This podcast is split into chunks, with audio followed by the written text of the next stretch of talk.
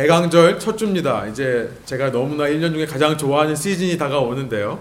근데 이 시즌에 다른 것보다 우리를 위하여 이 땅에 오신 예수님을 우리가 기다리며 기념하며 주님과 함께 동행하는 귀한 은혜가 있기를 소망합니다. 우리 함께 일어나셔서 오늘 본문의 말씀 한 목소리 우리에게 주신 말씀을 읽고 그리고 제가 기도하고 말씀 나누겠습니다. 오늘 주신 말씀은 갈라디아서 3장 26절부터 4장 7절까지의 말씀입니다. 성경책이 없으신 분들은 주보에 나와 있는 것을 참고해 주시고요. 앞에 슬라이드도 있습니다. 우리 함께 한 목소리로 하나님의 말씀을 봉독하고 제가 기도하고 어, 말씀 나누겠습니다. 너희가 다 믿음으로 말미암아 그리스도 예수 안에서 하나님의 아들이 되었으니 누구든지 그리스도와 합하기 위하여 세례를 받은 자는 그리스도로 옷 입었느니라.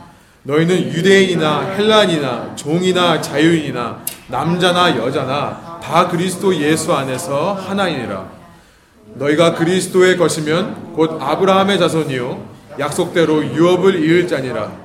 내가 또 말하오니 유업을 이을 자가 모든 것의 주인이나 어렸을 동안에는 종과 다름이 없어서 그 아버지가 정한 때까지 후견인과 청지기 아래에 있나니 이와 같이 우리도 어렸을 때에 이 세상의 초등 학문 아래에서 종노릇 하였더니 때가 참에 하나님이 그 아들을 보내사 여자에게서 나게 하시고 율법 아래에 나게 하신 것은 율법 아래에 있는 자들을 속량하시고 우리로 아들의 명분을 얻게 하려 하심이라 너희가 아들이므로 하나님이 그 아들의 영을 우리 마음 가운데 보내사 아빠 아버지라 부르게 하셨느니라. 그러므로 내가 이후로는 종이 아니요 아들이니 아들이면 하나님으로 말미암아 유업을 받을 자니라. 아멘. 함께 앉으셔서 기도하고 말씀 나누겠습니다. 사랑의 하나님 감사합니다. 오늘도 저희에게 주님께서 말씀해 주시니 감사합니다. 우리의 삶에 하나님께 진정으로 감사하는 참 감사가 회복될 수 있도록 인도하여 주십시오. 그럴 때에 우리의 삶이 날마다 주님을 닮아 성숙하고 변화될 수 있음을 저희가 믿습니다. 이 말씀을 통하여 우리가 어떠한 감사의 삶을 매일 살아야 되는지 주께서 말씀하시고 그것에 아멘으로 순종하는 저희를 낼 수 있도록 인도하여 주십시오. 감사드리며 예수님 이름으로 기도합니다. 아멘. 어, 세상 어디를 둘러봐도 이제 감사의 계절이 된 것 같아요. 여러분들도 한 주간 동안 많이 감사하셨는지요? 예, 저는 지난 한 주간 동안 감사에 대해 생각해 보면서 어, 우리가 드리는 감사가 두 가지 종류가 있다라는 생각이 들었습니다. 첫 번째는 상대적인 감사. 제가 relative thanksgiving이라고 썼는데요. 상대적인 감사가 아닌가. 그리고 또 하나는 깊은 내면의 감사다. deep inner thanksgiving. 깊은 내면의 감사라고 생각했습니다. 상대적인 감사는 외부로부터 주어지는 것입니다. 그래서 이것을 표면적인 감사, superficial한 감사라고 얘기할 수도 있겠습니다. 이런 외부로부터 오는 것은 대부분 그 중심에는 비교하는 마음이 있는 것 같아요. 이 감사는요, 비교하는 것으로부터 오는 것이 사실입니다. 예를 들어서 어떤 물건을 갖고 싶다. 우리 지난 주간에 쇼핑 많이 하셨나요? Black Friday 안 하신 분들도 있고 하신 분들도 있고 그렇죠. 어떤 물건을 소유한다든지 혹은 내가 어떤 회사에 취직되어서 어떤 직장을 갖게 되었다든지 혹은 내가 어떻게 승진했다든지 혹은 경제적으로 내가 안정을 누린다든지 내 자녀가 잘 되었다는 것. 이 모든 것들은 다 사실 따지고 보면요. 그 중심에는 비교의식이라는 것이 있어요. 어떻게 비교하는 겁니까? 외부로부터 오는 어떤 계기로 인해 감사하는 거기 때문에 비교가 되는 거예요. 예를 들면 이런 거죠. 물건을 소유한 것이 소유하지 않은 것보다 감사한 거잖아요. 그렇죠? 내가 경제적으로 안정된 것이 불안정한 것보다 감사가 되는 거예요.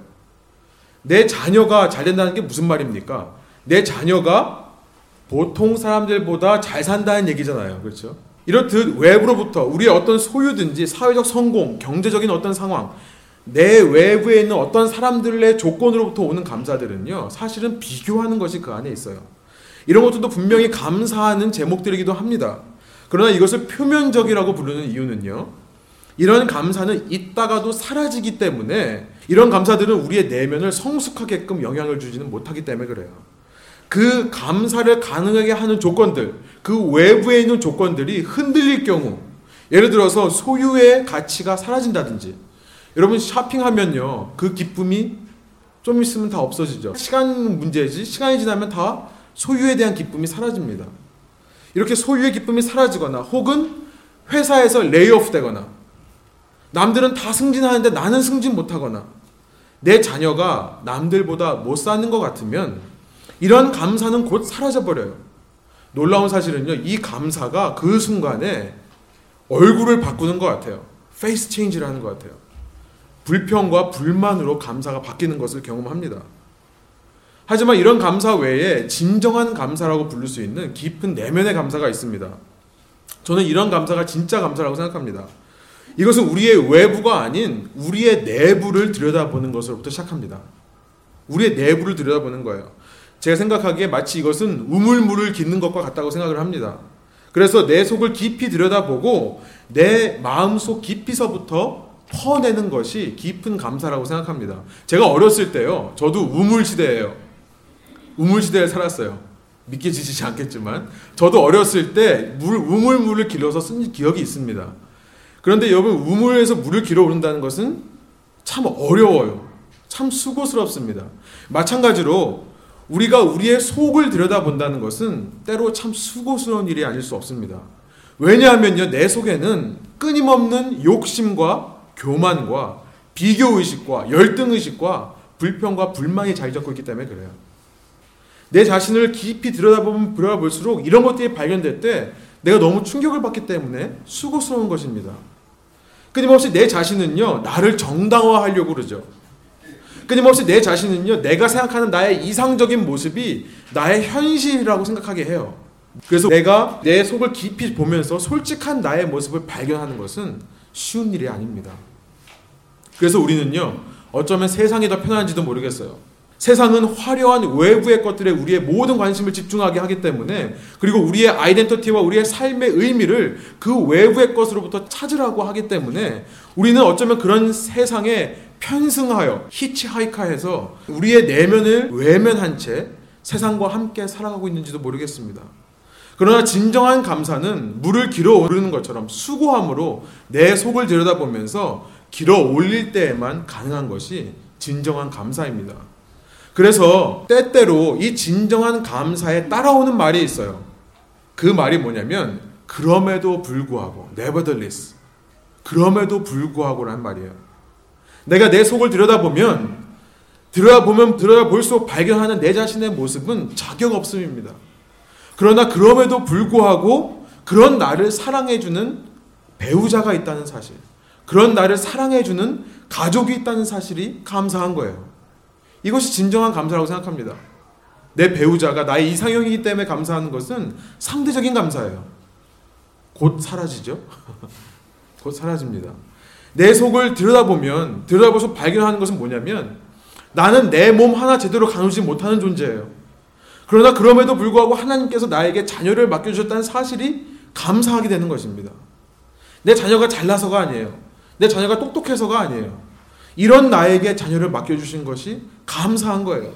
이것이 진짜 감사라는 겁니다. 내가 내 자신을 들여다보면 나는 수없이 방황하고 반항하는 사람이에요.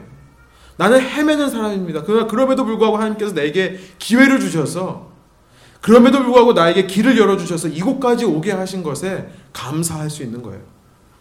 비록 나의 욕심과 나의 계획대로 모든 일이 진행되지는 않았지만 그럼에도 불구하고 내 삶의 주인이 나 혼자가 아니라 하나님과 함께 가는 것이기 때문에 나 혼자 그 무거운 삶의 짐을 짊어지지 않아도 된다는 것이 감사한 것입니다. 이렇게 내 나의 내면으로부터 길어 올린 감사가 외부로부터 주어지는 감사와 비교해 볼 때 그 깊이가 다를 수밖에 없는 이유는요. 오직 깊은 감사만이 나의 내면을 변화시키는 능력이 있기 때문에 그렇습니다. 오직 깊은 감사만이 내 내면을 변화시킬 수 있는 거예요. 상대적인 감사는 상황에 따라 변합니다. 그래서 잠깐 그 감사를 통해 행복을 누릴 수도 있어요. 그러나 그것이 사라져 버리면 내 마음도 금방 변해 버립니다. 그러나 내부로부터 내가 퍼오는 깊은 감사는 나의 내면을 한 번 더 정리하는 거예요. 마치 우물물을 퍼내면 새로운 물이 그 우물을 향해 스며들어서 그 우물물이 새로워지듯이 깊은 감사는 내면을 새롭게 하는 능력이 있다는 것입니다.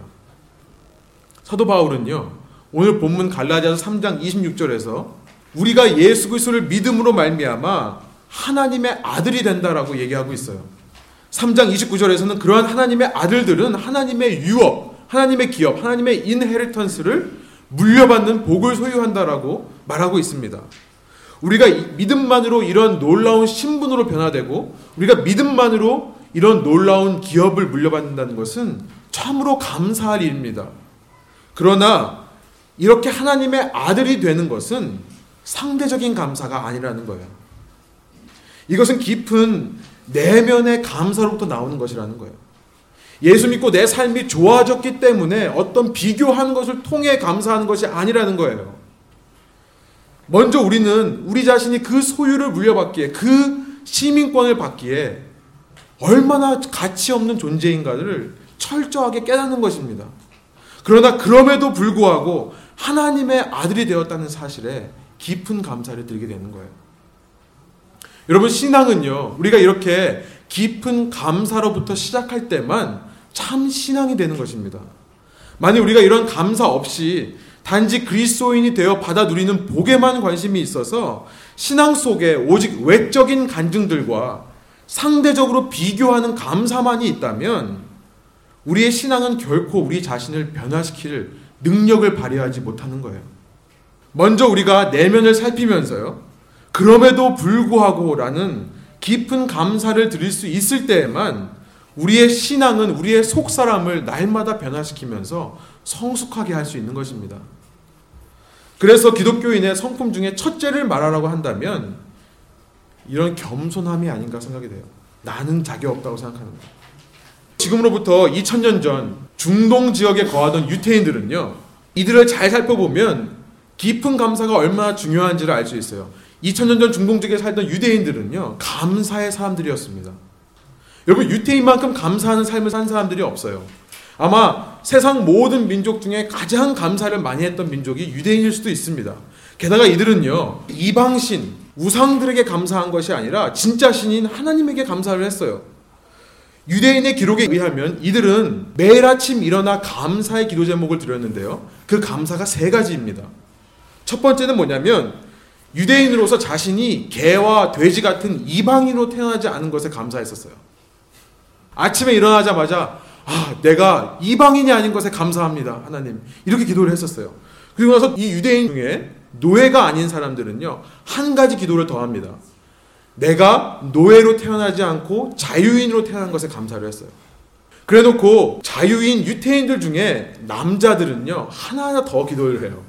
세 번째 기도가 뭐였냐면, 내가 남자로 태어난 것에 감사한 거예요. 여자로 태어난 것은 아니라 남자로 태어났습니다. 여러분 유태인들 기록을 보면 유태인들은 아침에 일어나자마자 유대인 남자 자유인들은요 이 세 가지 기도를 매일 했었습니다. 내가 유대인으로 태어난 거, 내가 자유인으로 태어난 거, 남자로 태어난 거. 여러분 그런데 이렇게 감사에 뛰어난 그 민족이 놀라운 일이 뭔지 아세요? 그 하나님께서 이 땅에 내려오셨는데 그 이 땅에 내려오신 하나님을 자신의 손으로 못 박아 죽이는 세계 유일의 민족이 되었다는 거예요. 이렇게 감사를 열심히 하는 민족이요. 겉으로 보기에는 하나님의 백성이었지만, 겉으로 보기에는 신앙인이었지만, 실은 하나님을 핍박하는 불신앙이었던 것입니다. 여러분, 어떻게 이런 일이 벌어질 수 있었을까요? 그들은 비록 하나님의 백성으로 택함을 받아 첫째 아들이 되는 복을 누렸지만, 그들 속에 깊은 감사는 사라져 버리고, 그들은 오직 비교하는 상대적인 감사만을 했기 때문에 그래요. 비록 그들은 율법의 형식을 잘 지키면서 율법적으로 매일 아침마다 감사 기도를 열심히 드리긴 했지만 그 기도는 늘 남과 나를 비교하는 기도였던 거예요. 늘 외부로부터 주어진 것에만 감사하는 기도였던 거예요. 나의 내부를 살피면서 그럼에도 불구하고라는 감사를 하지 않았던 거예요. 그렇기에 자신들을 그렇게 구별해주고 자신들을 그렇게 깨끗하게 해주는 그 돌판에 새겨진 율법, 나의 외부에 새겨진 그 율법을 너무나 감사한 나머지 그 율법이 말하고 있는 참신앙 다른 말로 말해 내 마음 속에 그 율법의 핵심을 기록하는 것은 잊어버렸던 것입니다. 그 율법의 핵심이 뭐였어요? 하나님 사랑과 이웃 사랑이라는 율법의 본질과 핵심은 내 마음 속에 새겨지지 않았던 것입니다. 여러분 만일 유태인들이 깊은 감사를 드릴 수 있었다면 그래서 그들의 기도 제목 속에 그럼에도 불구하고가 들어갈 수 있었다면요. 그들은 율법 아래서 그토록 가식적이고 외식적이고 교만한 신앙생활을 하지는 않았을 거예요. 나 같은 죄인을 그럼에도 불구하고 살리시는 하나님을 정말로 감사했다면 오히려 그들은 하나님의 계획대로 이방인들과 같이 죄인들도 하나님께서 얼마든지 용서할 수 있다고 믿으면서 그 이방인들과 죄인들의 친구로 오신 예수 그리스도를 알아보았을 것입니다. 그 예수 그리스도를 믿었을 거예요. 여러분 여기에 감사의 중요성이 있습니다.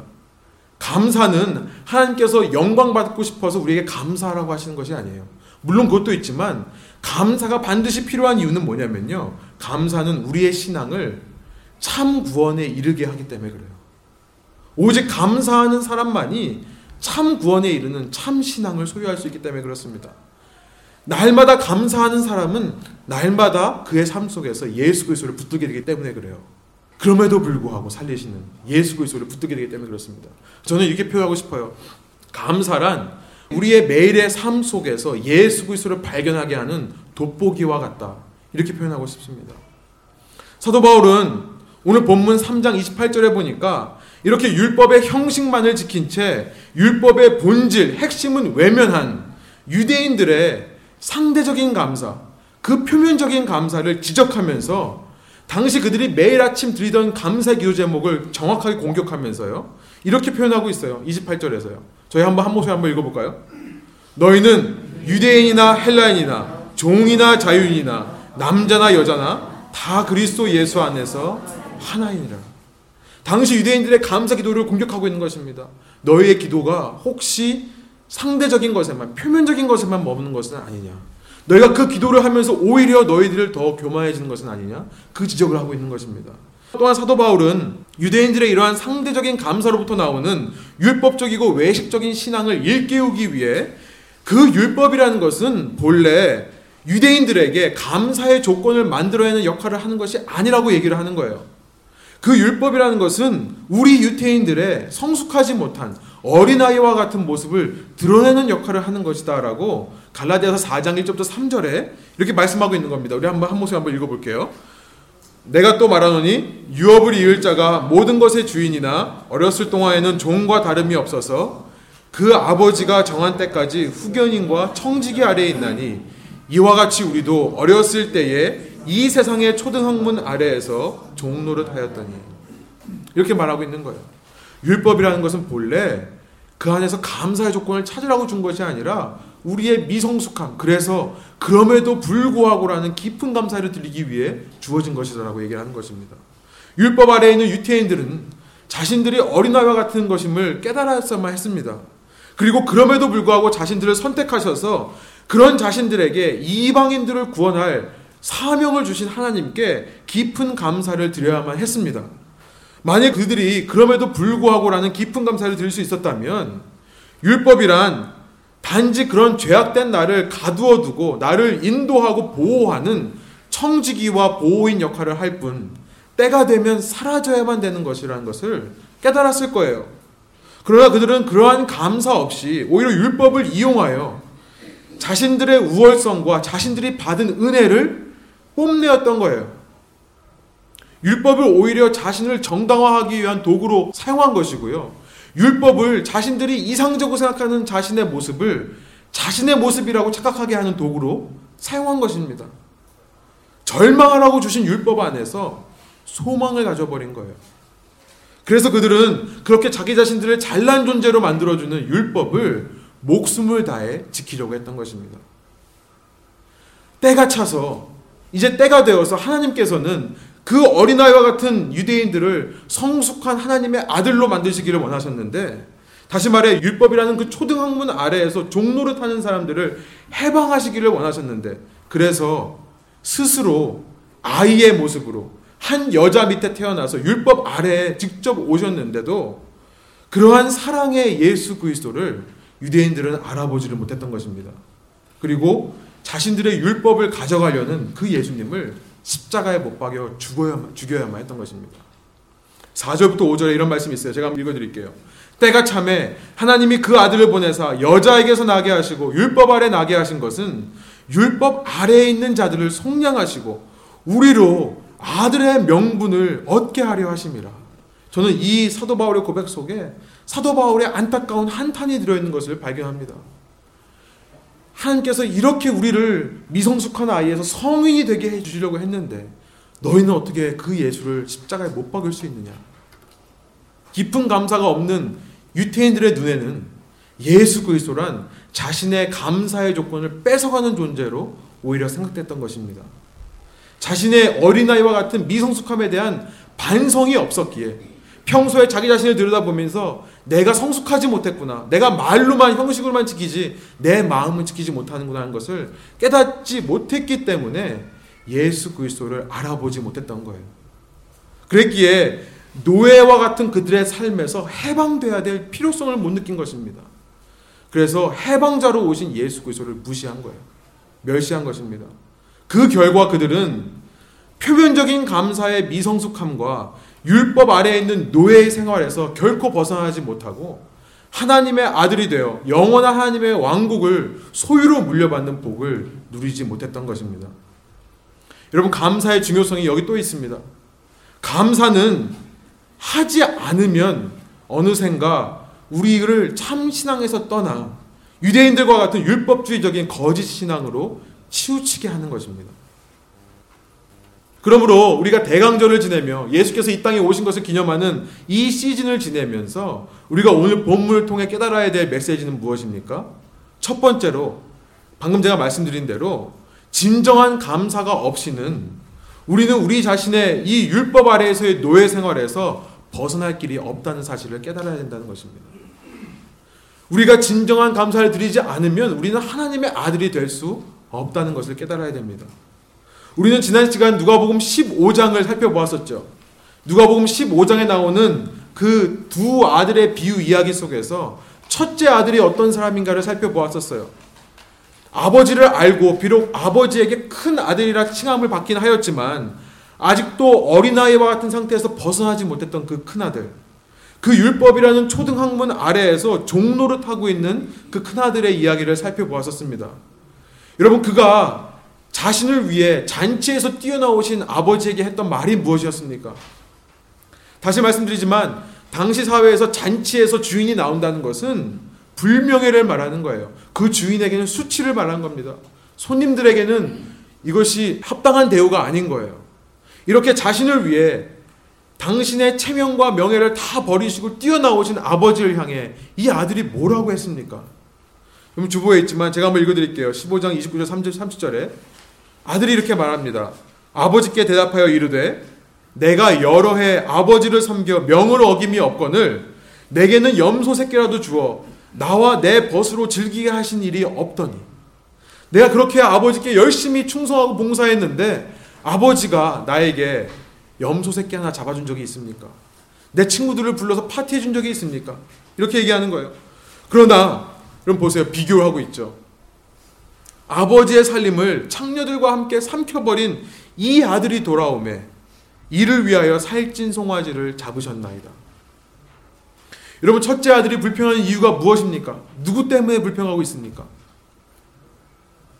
둘째 아들 때문에 그러는 거죠. 불평하는 이유가 이렇게 상대적으로 비교하는 것부터 나온다는 사실을 통해 볼 때 이걸 뒤집어 보면요. 그는 평소에 상대적인 감사만을 드렸던 사람인 것을 깨달을 수 있습니다. 그래서 자신의 동생이 돌아왔을 때 그의 비교 의식에 의해 그의 얕은 상대적인 감사들은 전부 다 날아가 버린 거예요. 그리고 그 감사들이 불평과 불만으로 얼굴을 바꾸어 버린 것입니다. 여러분 우리가 주목해야 될 것은 29절에 이 아들이 지금까지의 자기의 이 불만족의 삶, 지금까지의 이 상대적인 감사의 삶을 표현하는 단어가 중요한 거예요. 여러분 29절에 이 아들이 자기의 그런 삶을 가리켜서 뭐라고 표현하고 있습니까? 내가 여러 해 아버지를 섬겨 명을 어김이 없거늘이라고 얘기하고 있어요. 여러분 이거 놀라운 말이에요. 잘 보세요. 여러분 이것이 아들이 아버지에게 하는 말입니까? 아니면 종이 주인에게 하는 말입니까? 여러분 그의 말에서 그는 스스로 지금까지 자신은 아버지의 종으로서 살아왔다는 것을 드러내고 있는 거예요. 아버지는 그를 아들로 대했는데도 그는 스스로 율법적 사고방식의 노예가 되어서 그 초등학문의 종이 되어서 그 미성숙한 모습에 갇혀서 종 노릇 해왔던 것입니다. 자기 스스로 종으로 살아왔던 거예요. 지금까지의 세월 동안 그는 아버지를 아버지로 대하고 살아왔던 것이 아니라 그래서 아버지와 친밀한 관계를 맺어왔던 것이 아니라 아버지를 버스로 생각하는 거죠. 주인으로 생각하는 거예요. 내가 이만큼 일을 하면 당신께서 나에게 합당한 이만큼의 결과를 주십시오. 이런 거래의 삶을 살아왔던 것입니다. 여러분 마찬가지로 신앙생활을 하면서 우리가 어느 때든지 우리 자신을 돌아보면서 우리 속의 우물을 들여다보면서 우리가 점검해야 될 것은 뭐냐면 우리의 감사는 혹시 예수님을 믿는다 하면서도 상대적인 감사만으로 이어지는 것은 아니냐는 거예요. 우리의 내면을 끊임없이 살피면서 우리는 우리의 악함과 우리의 약함에 절망해야 됩니다. 우리는 절망해야 돼요. 그리고 우리의 중심으로부터 그럼에도 불구하고 나를 사랑하시는 하나님께 감사하는 마음이 나와야 되는 것입니다. 그러지 않으면 우리는 이 첫째 아들처럼 율법 아래에 있던 유태인들처럼 깊은 감사가 멈춰버리면 우리는 외식적이고 가식적이고 교만한 신앙생활을 할 수밖에 없는 것입니다. 여러분 매일매일의 삶에 이런 깊은 내면의 감사를 회복하시기를 바랍니다. 그래서 날마다 여러분의 삶에서 그 감사라는 돋보기로 예수 그리스도를 만나고 노예의 삶에서 벗어나 자유로운 성인의 삶을 사시기를 저는 간절히 축복합니다. 여러분 그리고 두 번째로 우리가 이 메시지를 통해 어떤 것을 깨달을 수 있습니까? 두 번째로 깊은 감사는 우리가 하나님의 아들이 되게 할 뿐만 아니라 계속해서 하나님의 아들로서 이 땅에 살아갈 수 있게끔 한다는 것입니다. 계속해서 하나님의 가정의 가장으로서 살게 된다는 거예요. 다른 말로 말하면 하나님의 가정을 내가 관리하고 보호하고 섬기고 선신하며 나갈 수 있다는 것입니다. 기독교의 한 인물 중에 여러분 손양원이라는 목사님 아십니까? 손양원 목사님 아시죠? 1902년에 태어나 1950년에 순교하신 목사님이세요.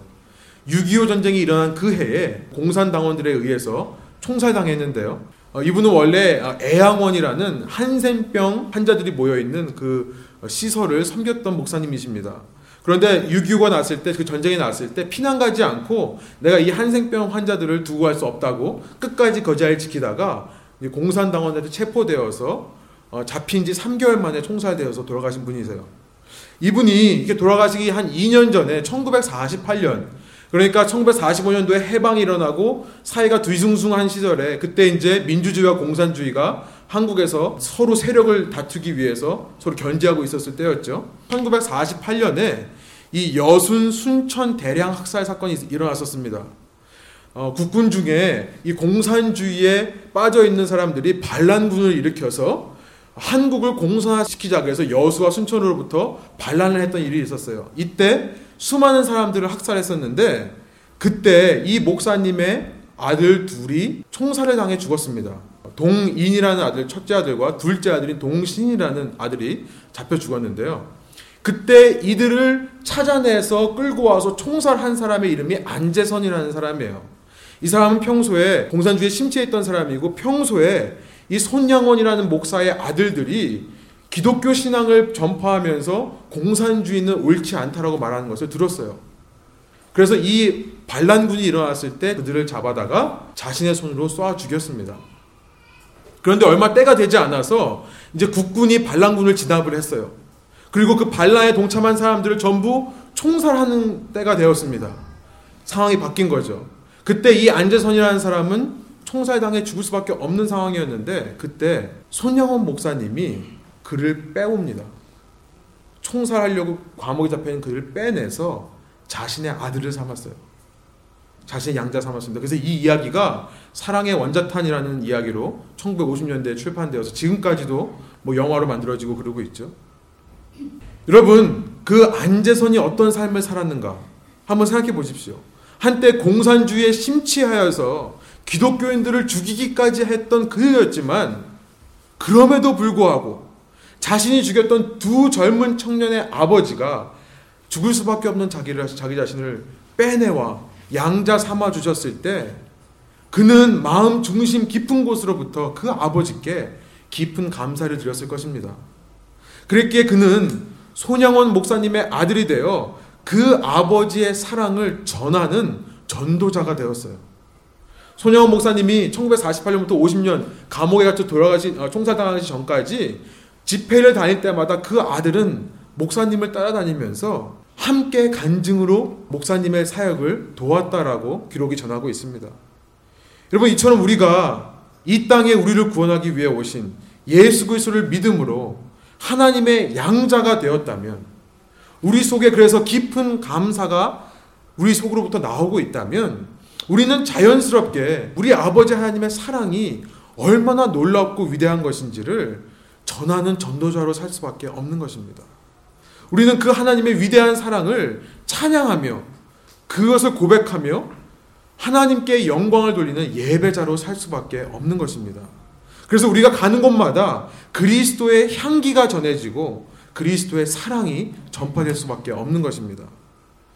우리가 사는 매일매일의 삶 속에 그렇게 우리를 위해 모든 것을 버리신 예수 그리스도의 사랑으로 말미암아 하나님과의 친밀한 관계들이 회복되고 그래서 늘 하나님을 아빠 아버지라 부르며 그 하나님과 성령과 친밀하게 동행하는 삶이 이루어질 수밖에 없는 것입니다.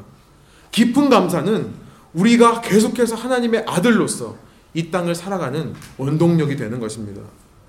여러분 마음속에 이 감사의 계절을 지내면서 참된 깊은 감사가 회복되시는 여러분 되시길 소망합니다. 이 땅에 오시는 아기 예수를 기다리면서 깊은 감사로 어린아이와 같은 우리의 미성숙함을 벗어버리고 율법 아래서의 종로를 타던 우리의 모습을 벗어버리고 그럼에도 불구하고 나를 구원하신 예수 그리스도를 붙들고 하루하루를 사시는 여러분 되시기를 소망합니다. 그리고 그러한 신앙 고백 속에서 나를 그토록 사랑하시는 아버지의 사랑이 나의 삶을 통해 전해지기를 소망합니다. 여러분 한 분한 한 분이 그 사랑을 전하는 전도자로 그 아버지의 마음을 나누는 하나님의 대사로 이 땅을 살아가시는 영광의 복을 누리시기를 간절히 소망합니다. 함께 기도하시겠습니다. 우리 시간 이 말씀의 내용을 기억하면서 기도하며 주 앞에 결단하는 시간을 갖겠습니다. 하나님, 주님께서 우리에게 베풀어 주신 은혜를 우리가 날마다 정당화하지 않도록 인도하여 주십시오. 어느 순간 우리의 삶에서 그것이 감사의 조건이 아니라 당연히 내가 받아 누려야 될 조건이 되어 버리고 그것이 깊은 내면의 감사를 가능하게 하는 것이 아니라 표면적인 비교하는 상대적인 감사만을 하게 한다면 우리의 신앙은 곧 유태인들과 같이 타락하여 날마다의 삶 속에서 예수님을 발견하지 못하고 살아갈 수밖에 없을 것입니다. 하나님 이 시간 저희 마음 속에 다시 한번 깊은 감사를 회복시켜 주셔서 그럼에도 불구하고 나를 사랑하신 그 예수님의 사랑을 느끼게 하여 주시고 체험하게 하여 주시고 그 사랑으로 날마다 나의 속사람이 나의 심령이 변화되는 귀한 은혜가 있을 수 있도록 인도하여 주십시오. 그래서 주님 나도 구원받은 그렇게 양자 삼아진 안자성과 같이 이 땅을 살며 나를 죽기까지 사랑하신 하나님의 사랑을 전파하는 그리스도의 향기로 살아가게 하여 주십시오. 하나님의 대사로 살아가게 하여 주십시오. 우리 이런 결단의 기도를 우리 함께 주님 앞에 올려드리겠습니다. 함께 기도하시겠습니다.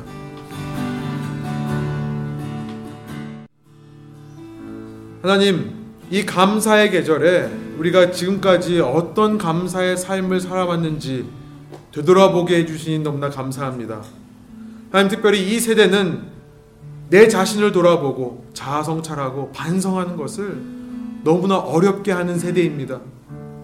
외부의 화려한 것들에 집중하게 하고 남들과 끊임없는 비교와 경쟁 가운데 살아가게 하는 이 사회 가운데서 좀 저희가 감사드린다고 하지만 어쩌면 유대인들과 같은 표면적인 형식적인 상대적인 감사는 들지 않는지 주님 이 시간 저희가 그런 우리의 감사를 주님께서 원하시는 깊은 감사로 바꿀 수 있도록 주의 성령 저희의 마음과 생각을 지켜주시고 인도하여 주십시오.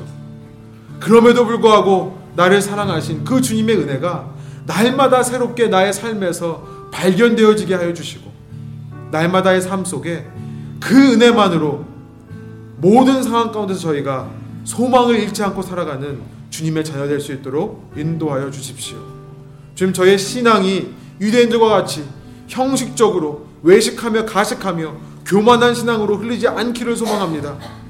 날마다의 삶 속에서 감사의 돋보기로 나와 함께 하시는 예수님을 발견하게 하여 주셔서 그 예수님으로 말미암아 계속해서 나의 삶에 하나님의 아들 된 감사와 복이 넘쳐나게 하여 주십시오. 주님 이 대강절에 이 땅에 나를 구하러 오신 예수 그리스도를 우리가 기다리며 크리스마스 전까지 하루하루 날마다 감사가 새로워지게 하시고 날마다 감사가 깊어지게 하여 주셔서 이 땅에서 우리가 하나님의 자녀로서 당당하고 하나님의 능력과 하나님의 그 위대하심을 당당히 선포하며 복음을 부끄러워하며 살지 않는 저리 될수 있도록 주께서 인도하여 주십시오. 감사드리며 이 모든 말씀 예수님 이름으로 기도드립니다. 아멘. 우리 주기도문으로 예배를 마치겠습니다. 하늘에 계신 우리 아버지여 이름이 거룩히 여김을 받으시오며